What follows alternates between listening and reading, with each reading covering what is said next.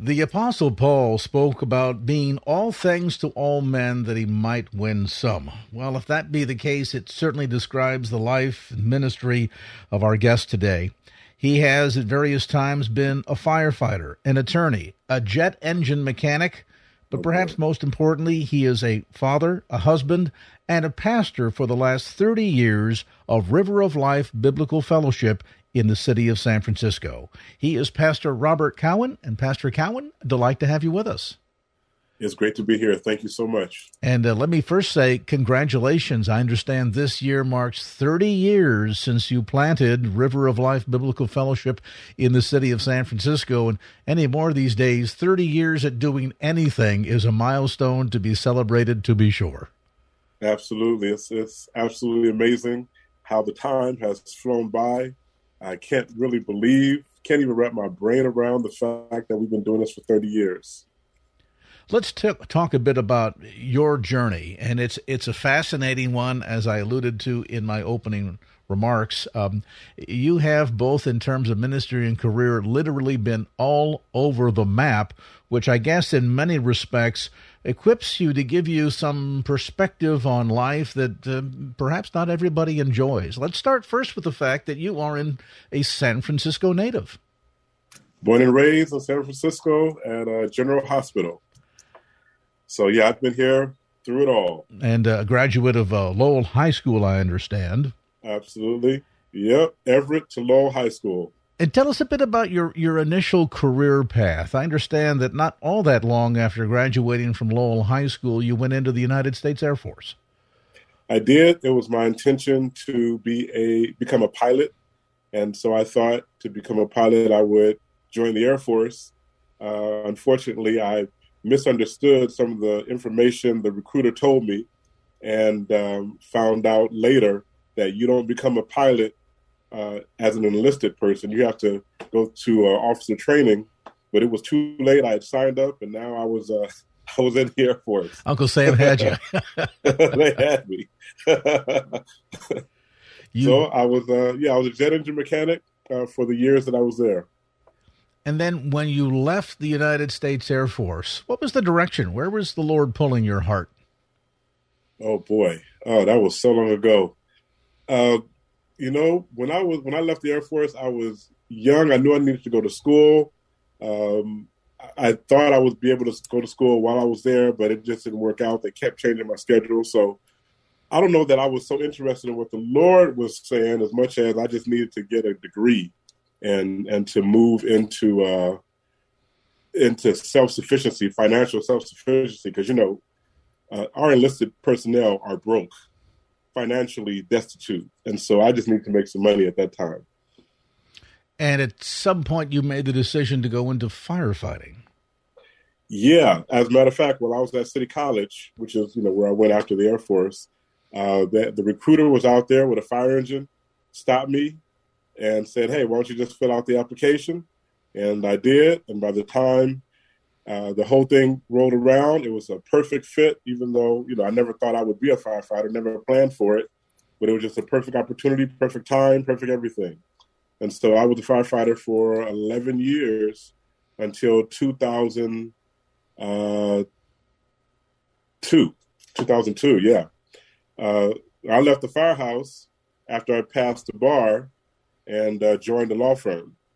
Wow! So you've you've really had a a very broad and and and dynamically varied uh, career, I, and I and I'm curious along the way as you look back on all of this. Do you recognize moments when God was working on your heart to eventually draw you into the ministry? Well, you know, you, you mentioned earlier about leaving the Air Force and, and the ministry. Uh, honestly, right now, I can't remember where I was in ministry. I know I was at the church and I was working hard at the church. Um, but, you know, I've been, I guess I've been preaching for 37 years now. And so I think I was, it was pretty, I must have been in the Air Force when I first started preaching. I guess I was. I never wanted to be a pastor, never thought I would be. Um, I just wanted to be a good uh, good church member, help the pastor out wherever I could. That was kind of my thing.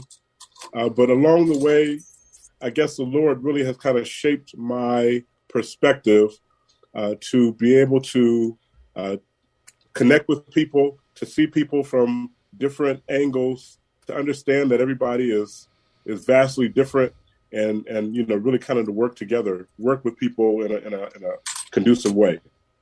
So rather than this being a singular event, some pastors speak of a moment when they feel as if God had a very definitive calling on their life at this moment in time.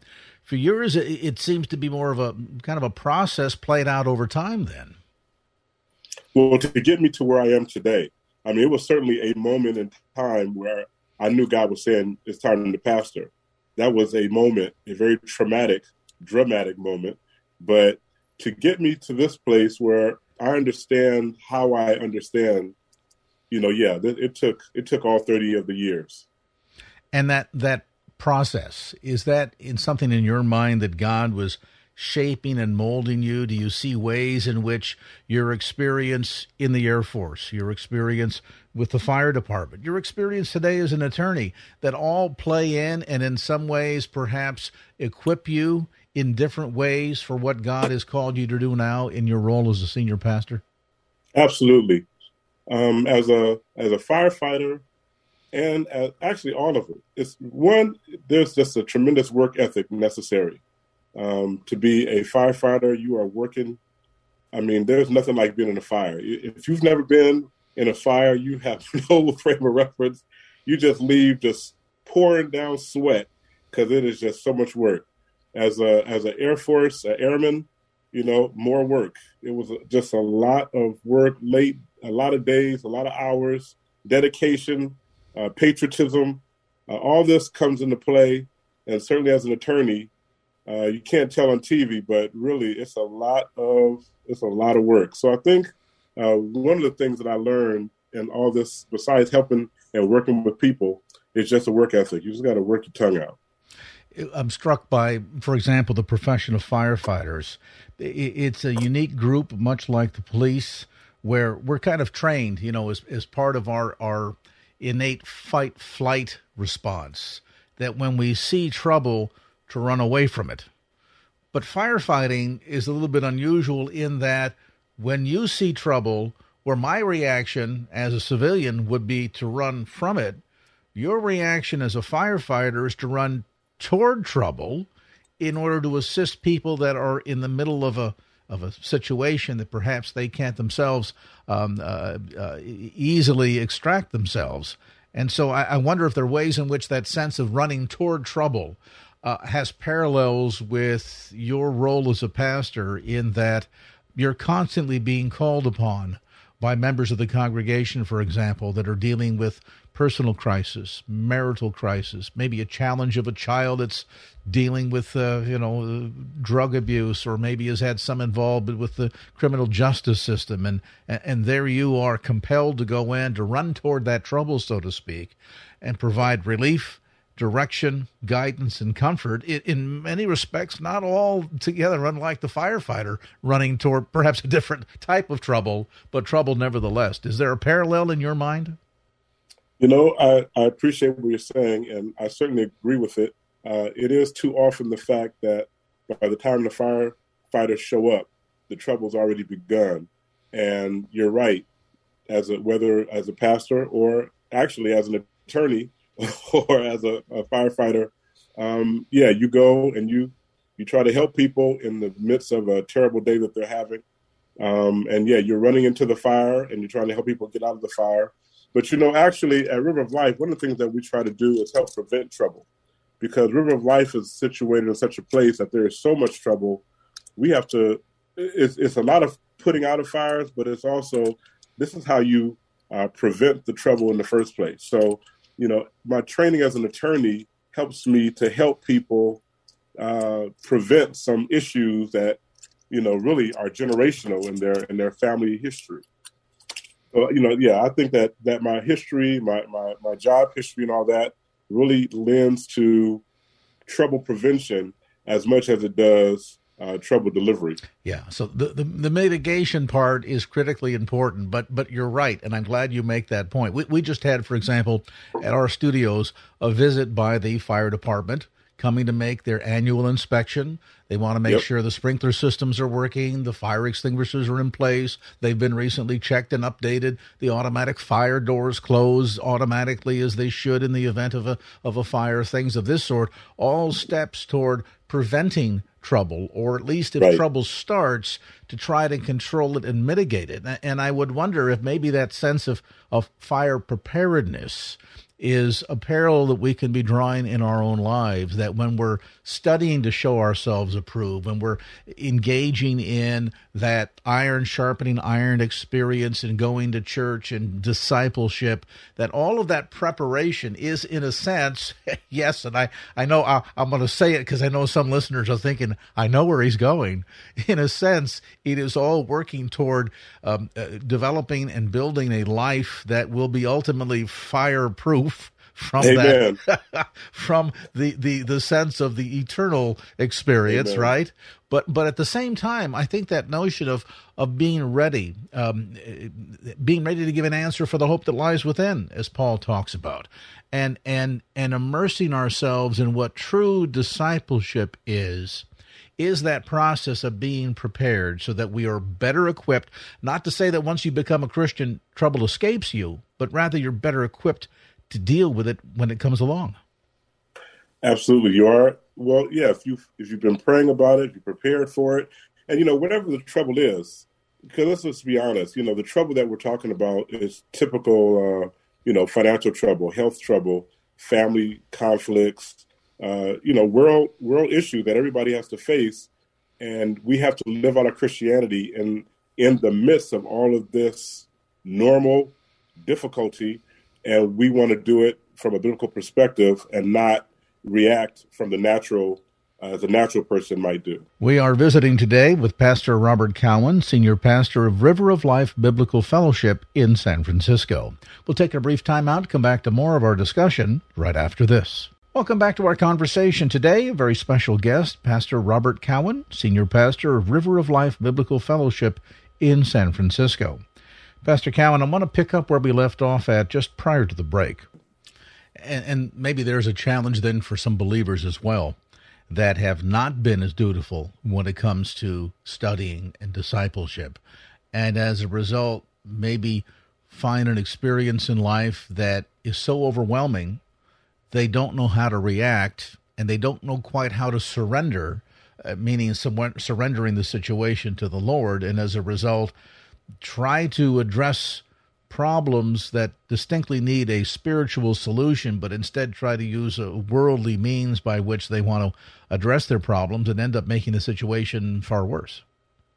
Yeah, you know, I could not agree with you more. I think you've kind of hit the nail on the head when it comes to one of the diff- most difficult parts of pastoring, and that is one, helping people to move into authentic, uh, deep relationship with the Lord that is more than uh, intellectual, more than abstract and academic, but actually applying it in everyday life in the most difficult of circumstance, uh, and, then, and then doing it in a culture that seems so anti-organized church.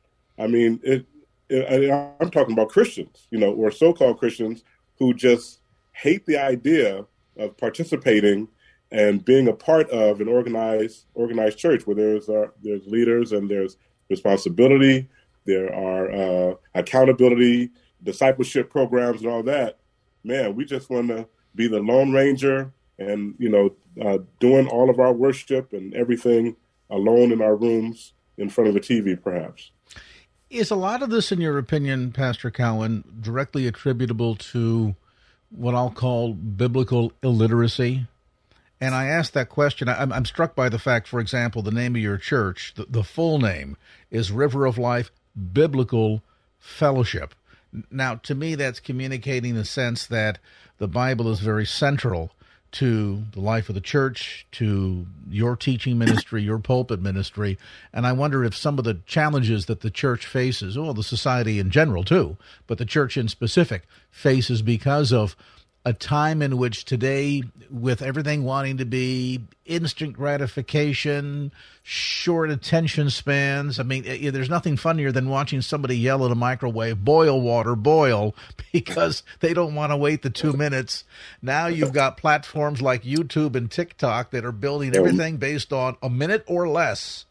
I think in recognition of the fact that we seem to have this ever decreasing attention span and things like studying, reading, memorizing seem to all quickly be going by the wayside. How much of this do you think is directly attributable toward biblical ignorance? You know, I think that well, you actually asked a couple of questions. So I'll I'll try to answer best I can. I think that the the fault lies on both on both sides of the equation. It, it lies among the pastors and it lies among the uh, the lay, laity because I believe that pastors have forgotten uh, biblical precepts. And, and well, you know, when you have the big falls that have occurred, and that kind of disheartens, disillusions, and discourages people. And and so there, then you also have pastors that are running after every new trick instead of just you know staying uh, grounded in the word and just teaching the word, trusting that the word is going to do what it always is, is going to do. Um, and and and then you have people who are getting caught up in in the culture, distracted, the cares of this world. All of a sudden, the church has uh, less important, less priority in their lives. And so, I think really the the fault lies on both sides, where everybody is kind of being distracted from the word itself, and instead uh, going with culture or temptation, uh, etc., and has brought us to this place where the church, the organized church, is uh, in America at least, is not as strong as it should be. We see an awful lot of turmoil around us these days, uh, for want of maybe a, a, more descriptive word. Uh, turmoil taking place both globally as well as nationally, related to everything from the current health crisis, um, directly responsible uh, from COVID, to political turmoil, extreme distrust uh, there's probably always been times and seasons when Americans distrusted their government, but now to see how much we have in distrust of each other.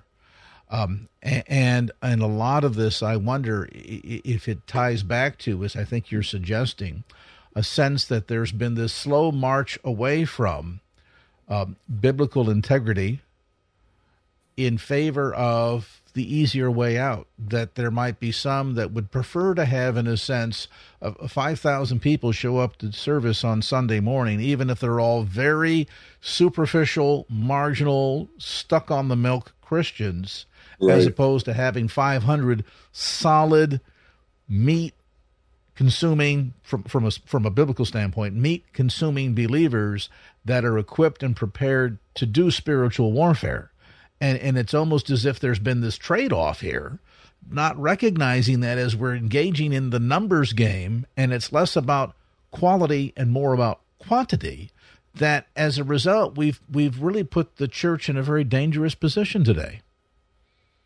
You know i've thought a lot about this of course as a pastor and realized that there are economies of scale to be gained when you have a lot of people attending on a weekend and so there's going to be a percentage of those that are really dedicated to the Lord, or at least potentially so.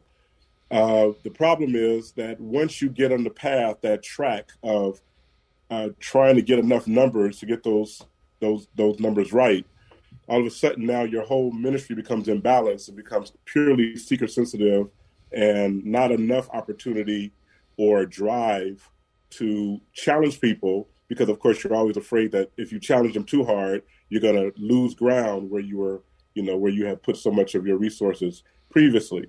So, you know, I, it's really hard.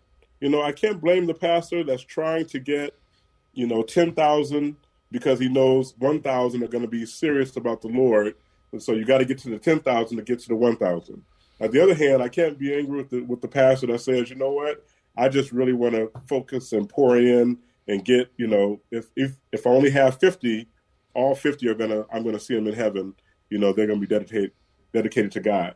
You know i can't say which is better.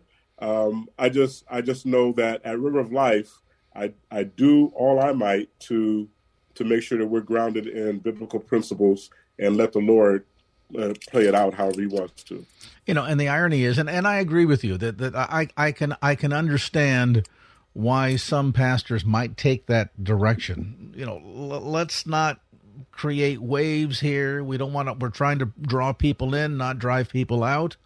I, I get all of that, and yet, if you look at the teaching ministry of Jesus during his three three and a half years on earth, if you look at all the writings of Paul, for example, who is of course the, the sort of the, the majority shareholder of the New Testament, uh, you see no examples of compromise or watering down the truth or or even an expression of concern over well what might happen to the numbers i mean in, in fact yeah. it, it, uh, other than from the standpoint of talking about some of the water high water marks of christ's ministry feeding the 5000 for example but beyond yeah. that you really don't see anything in scripture that suggests that this is a numbers game other than god very clearly expressing that he sent his son to die for all of the world that none should perish yeah. Um, but in terms of just sort of the, the well, gee, how do we do in, in the offering plate on Sunday? how many how many showed up to, to Sunday school? You don't see any of that in the first century church. The the focus right. is instead on building believers and true discipleship and preaching the uncompromising word of God. And ironically, that formula certainly seems to have worked because here we are more than 2000 years later standing on the shoulders of those saints of that of that that scriptural heritage so to speak that the church the modern church today is inherited from what is clearly our forefathers going way back to the disciples themselves right right you're absolutely correct i'm not i can't argue with anything that you're saying uh, but you know this is america and america is about the numbers so, you know, what can I say?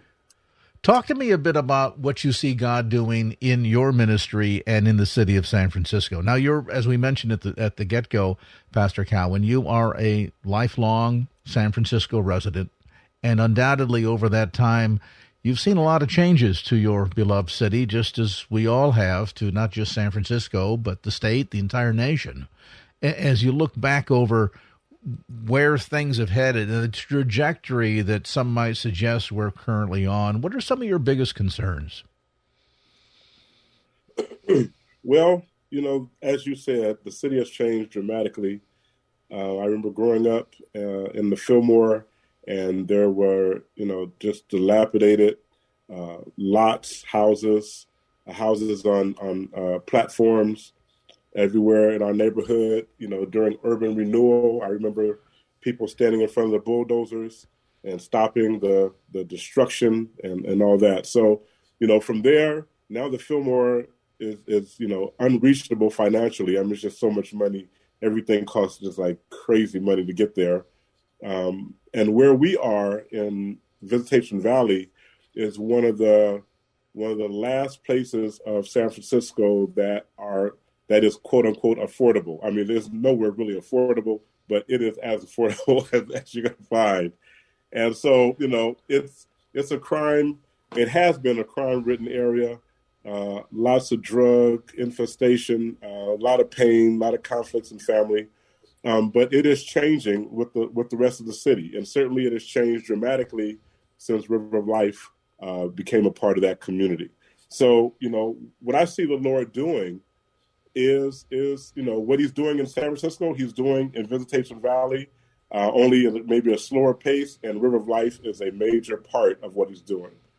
I remember when we first got there in 2004 uh, from Lakeview, we, we moved there, and you know there were there was uh, shootings outside often. You know during service time, you know we hear people, you know the gunshots because our church was situated between the two rival gangs, and uh, they would shoot right in front of the church. People would run in, run into the church from outside trying to escape the, the bullets. Um, but that was, you know, that was in 2004. Today, uh, thank God, it's rarely any any shooting. I mean, every now and then, maybe once every, I don't know, I don't know, because maybe we had one last year, if I can remember correctly, and the year before that. So it's dramatic increase. I mean, decrease and I know that it's because the Lord is moving mightily at River of Life. We're trying, we're having an impact in the spirit realm, which is having an impact in the natural. We are visiting today with Pastor Robert Cowan, Senior Pastor of River of Life Biblical Fellowship in San Francisco. We'll take a brief time out, come back to more of our discussion right after this. Welcome back to our conversation today. A very special guest, Pastor Robert Cowan, Senior Pastor of River of Life Biblical Fellowship in San Francisco. Pastor Cowan, I want to pick up where we left off at just prior to the break. As you look at what's happening in our country today, and certainly we're surrounded by this. You can't escape what's going on in the news, most notably the impact of COVID. I, I would wonder if there is a way in which perhaps God is trying to get our attention.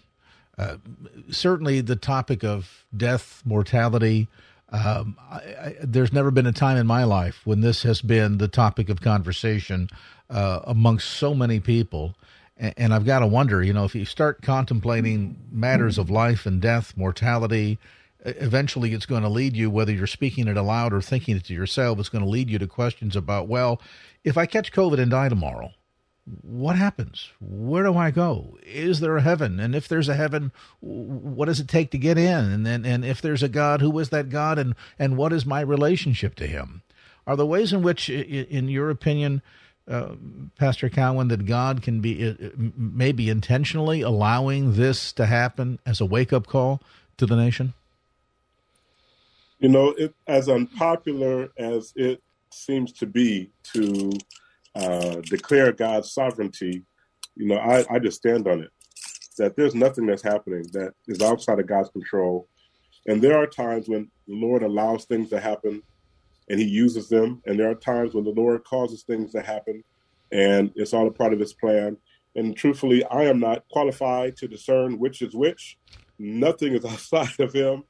And so if we we are here and the Lord knew we'd be here and he is using it and he is saying he is making statements uh, and listen, it's it's long overdue. If you look at our nation, you look at our state, our our city, the judgment of the Lord is overdue. He could have judged us a long time ago for our wayward uh, insubordination. You know, we're living in a culture that is just a- abhors biblical perspective, uh, principles, and and so that we're here, I think, is justified. All his decisions are right, and I just pray that it leads us to a place of repentance and and and return to biblical principles as opposed to what it seems to be doing is causing us to drink more, uh, get high, and and continue on our merry way down this path. It's amazing to me the way mankind seems to want to look for every answer, uh, every manner of escapism, uh, except running to Him. except running from, to the Lord. Exactly. we, it's crazy. We, we're going to figure out a way to do this on our own. Right. Not recognizing that eventually you run out of self. You know, we we we have already run out of self. I mean, just think look at this this pandemic. Every time we think it's going to be over, it just it just revs up again. I mean, we have restarted three or four times already, and you know, our hope has been in the uh, in the vaccines you know, we have a number of vaccine choices, and none of them work. I mean, so you know, and thank God, thank God, they do mitigate the the injury and the chance that you're going to end up in hospital and die. The reality is, you're still getting sick. You know, we cannot stop this thing, and and but we know God is able to do it. I I wish and pray that that people would turn to the Lord in earnest. What does the church's message need to be at this time? When, you speak to your people from your pulpit on any given Sunday, and, and you look at all the things that we've discussed here today, all that's going on in the world around you, not only in, in, in your corner of the world, so to speak, there in San Francisco, but on the on the broader scale, what is the message, do you think, for the church today as to how we as the church should be responding to this. And I ask that question, Pastor Cowan, because there seems to be a tendency in recent years to want to run after singularly political solutions to what I believe to be spiritual problems. I mean, for example, we, we've just come through a, a, a very raucous time in the arena of racial relations in this country. And there's been talk about we need to have better regulations, we need to have stronger and more stringent laws, things of this sort, which may to varying degrees address portions of the problem. But at the end of the day, the real issue at hand here is the heart that seems to go largely unaddressed. And it seems as if the church, this is again not, not intended to be a, a blanket observation or accusation against all of the church, but there seems to be segments of the church that want to run for uniquely political solutions to what I believe are uniquely spiritual problems. Oh boy, you know, the church, the, the American church really is is uh, I, I, feel like it's in trouble. I mean, we're we're not as we're not we're not as unified as we ought to be. Our message is not as succinct as it ought to be. You know, the, the message really doesn't change. It's the gospel of Jesus Christ. It's the cross that it, that delivers. Um, and I think what has happened is so many of us have, have been exposed. The truth of the shallowness of our relationship with God is, is, is emerging, and this pressure has brought so many people to a place of, of breaking, and what they thought they had, uh, what they purported to have, is not sustaining them in the time of trouble. And so the message at River of Life is, is typically twofold. One, to the unbeliever, Jesus Christ is still the way. He is the only answer. And to the believer, uh, if you if you're if you falter in a time of trouble, is because you have no strength. And so it is time to rededicate, get serious about the Lord, and let's uh, grow up and mature so that we can do what God has called us to do in this very unique time of life. When the New Testament speaks of building our foundation, that, that firm, solid foundation on rock as opposed to shifting sand, are we seeing examples today then of people, as I think you're alluding to, that have maybe even spent a lifetime building their foundation on sand. They convince themselves otherwise, but in reality, they've not built their lives on the rock of Jesus, but rather on this shifting sand. And now is this earthquake called pandemic, called political turmoil, called rampant racism in parts of the country, things of this sort, that suddenly now is beginning to shift and shake their very foundation. And they're finding out that it's not built to withstand that shaking? I think I think that's exactly right. So here you have people living in a culture, the most blessed in history for the longest time. I mean, you know, lifetimes of financial prosperity, uh, abundant food sources, lots of opportunity to, to be okay. And so it's easy to build a relationship with the Lord that has little need, has little roots, has, you know, is, really nothing there because everything is so, is already supplied. But now we're facing not just kind of a temporary shaking, but this is foundational. I mean, what we're looking at this is this is going to the core, and people are confused. They are in a panic, uh, and what they thought the world was, they're realizing it never was that. And so, because they didn't learn how to pray, they didn't learn how to study God's word and apply it in, in daily life, how to enter into the presence of the Lord and worship, and uh, in, in deep deep a surrender and gratitude, all of a sudden their their little uh, their milk is not helping them, and what they need is what they've always needed. They just didn't want it because it wasn't necessary, and that is true, authentic relationship with Jesus Christ, which is what we are, are constantly trying to do at River of Life. Help people move from uh, what you think is supposed to be, what you wish you know you can just like give God a little bit, and then you know he'll he'll change just a little bit of your life and fix the part that you want fixed.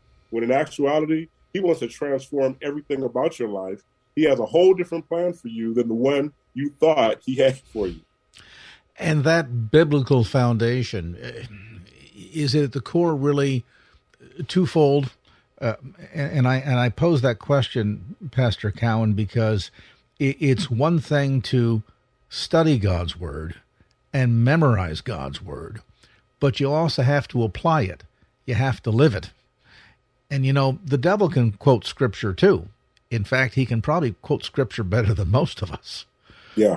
But knowing it and living it, uh, there's a big difference there. Much like the notion of, of head knowledge of who Jesus is versus heart knowledge of having that relationship with him. Is that the difference that you're speaking to? Uh, I am speaking of that difference, but I'm also speaking of even perhaps a deeper difference than that because you're right. I mean, there is this academic, intellectual understanding, and that is different from how you apply it day to day. But I'm also talking about uh, not being satisfied with with just living it.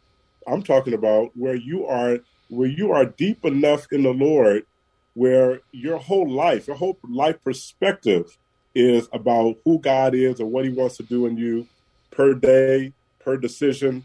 Everything becomes about Him.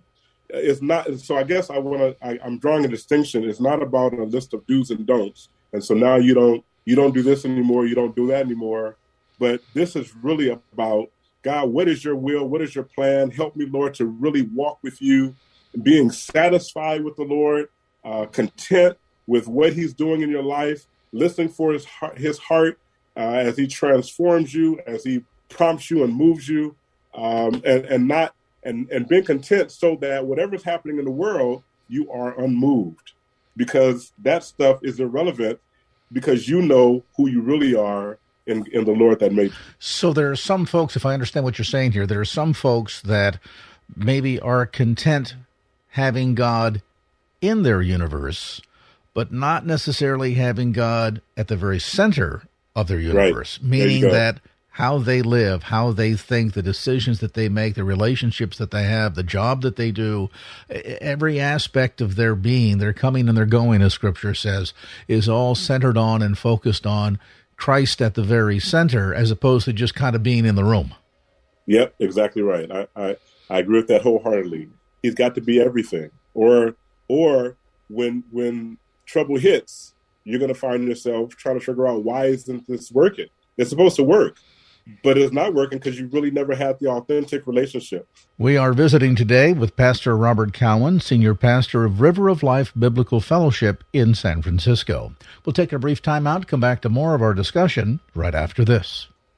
Welcome back to our conversation today. A very special guest, Pastor Robert Cowan, Senior Pastor of River of Life Biblical Fellowship in San Francisco. Pastor Cowan, I want to pick up where we left off at just prior to the break. So that's the real key. Then it, it, yeah. it's it's not cultural Christianity. It's not well. I show up to you know church every now and then, and I drop a buck in the offering plate. So I'm therefore I'm a Christian. You're you're right. really talking about knowing it and living it out, and that practical application um, that that gives you the ability to then withstand the storm. Again, back to that analogy of the firm foundation built on rock as opposed to shifting sand. And it's interesting because, and I, I don't want to get into eschatology here because our time is running out. But fr- from a from a biblical perspective, the Bible talks about a time when hearts, men's hearts, would fail within for fear, and mm-hmm. it certainly seems as if we are on the cusp of just such a season. And of course, then ultimately, what's the answer? The answer is to know the one that's in charge of it all and if you have your faith and confidence in Him and you allow Him to be the center of your universe, then these things that are going on around us, you know, they're no surprise to God. I guess in one sense, they shouldn't be any surprise to us either. Absolutely right. I, I totally agree with you. Um, I have I have nothing to add to that. Well said. If folks are new to the San Francisco Bay Area, they're looking for a new church home. Tell us a bit about the ministry of River of Life Biblical Fellowship there in San Francisco. Well, River of Life is really a, a wonderful place. I, I, love the people there. Uh, they are, growing uh, spiritually with a desire to, to, to do more for the Lord.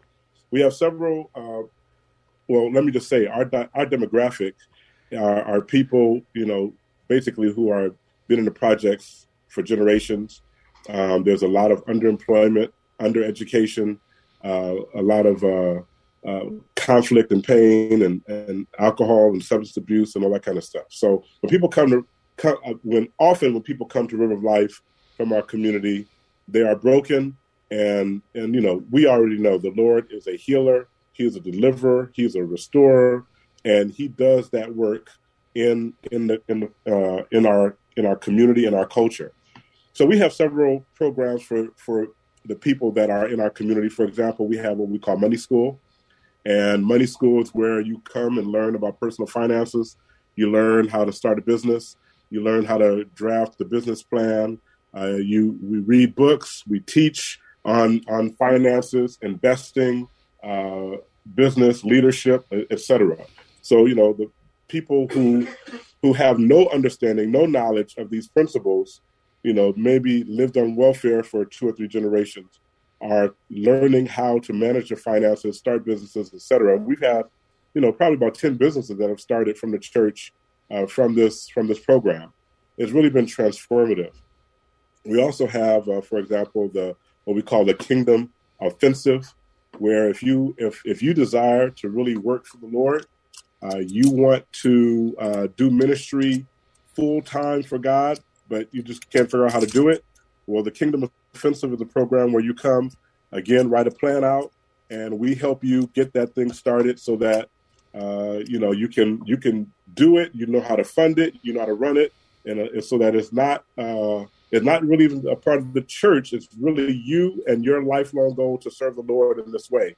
And so, you know, we have, for example, um, the book club, the River of Code. River of Code is where one of our ministers he wants to teach kids how to do coding, and so you know this is his long term goal that he wants to, to just help our community and the children to to become programmers. So you know he started it, him and his wife, and uh, you know they're holding classes.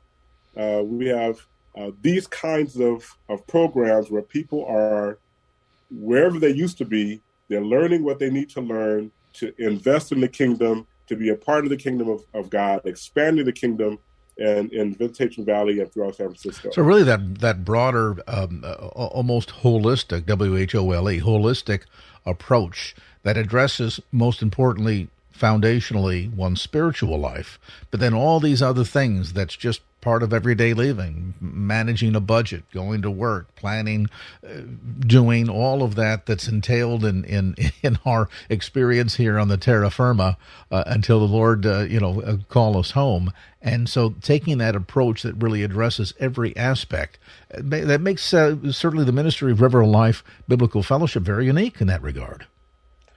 Well, absolutely, but you know, it would do us no good it, it, where if all we did was help people to read the Bible, but did not help them to eat, help yeah. them to feed themselves, uh, help them to understand how to how to do better. You know, I, I saw a, a, disturbing YouTube video one time where the guy was talking about when you go into all these uh, poor areas of of, the, of America and you see all these churches on every corner and why is it that you have a church in every corner, but the community is not is not growing, is not doing better?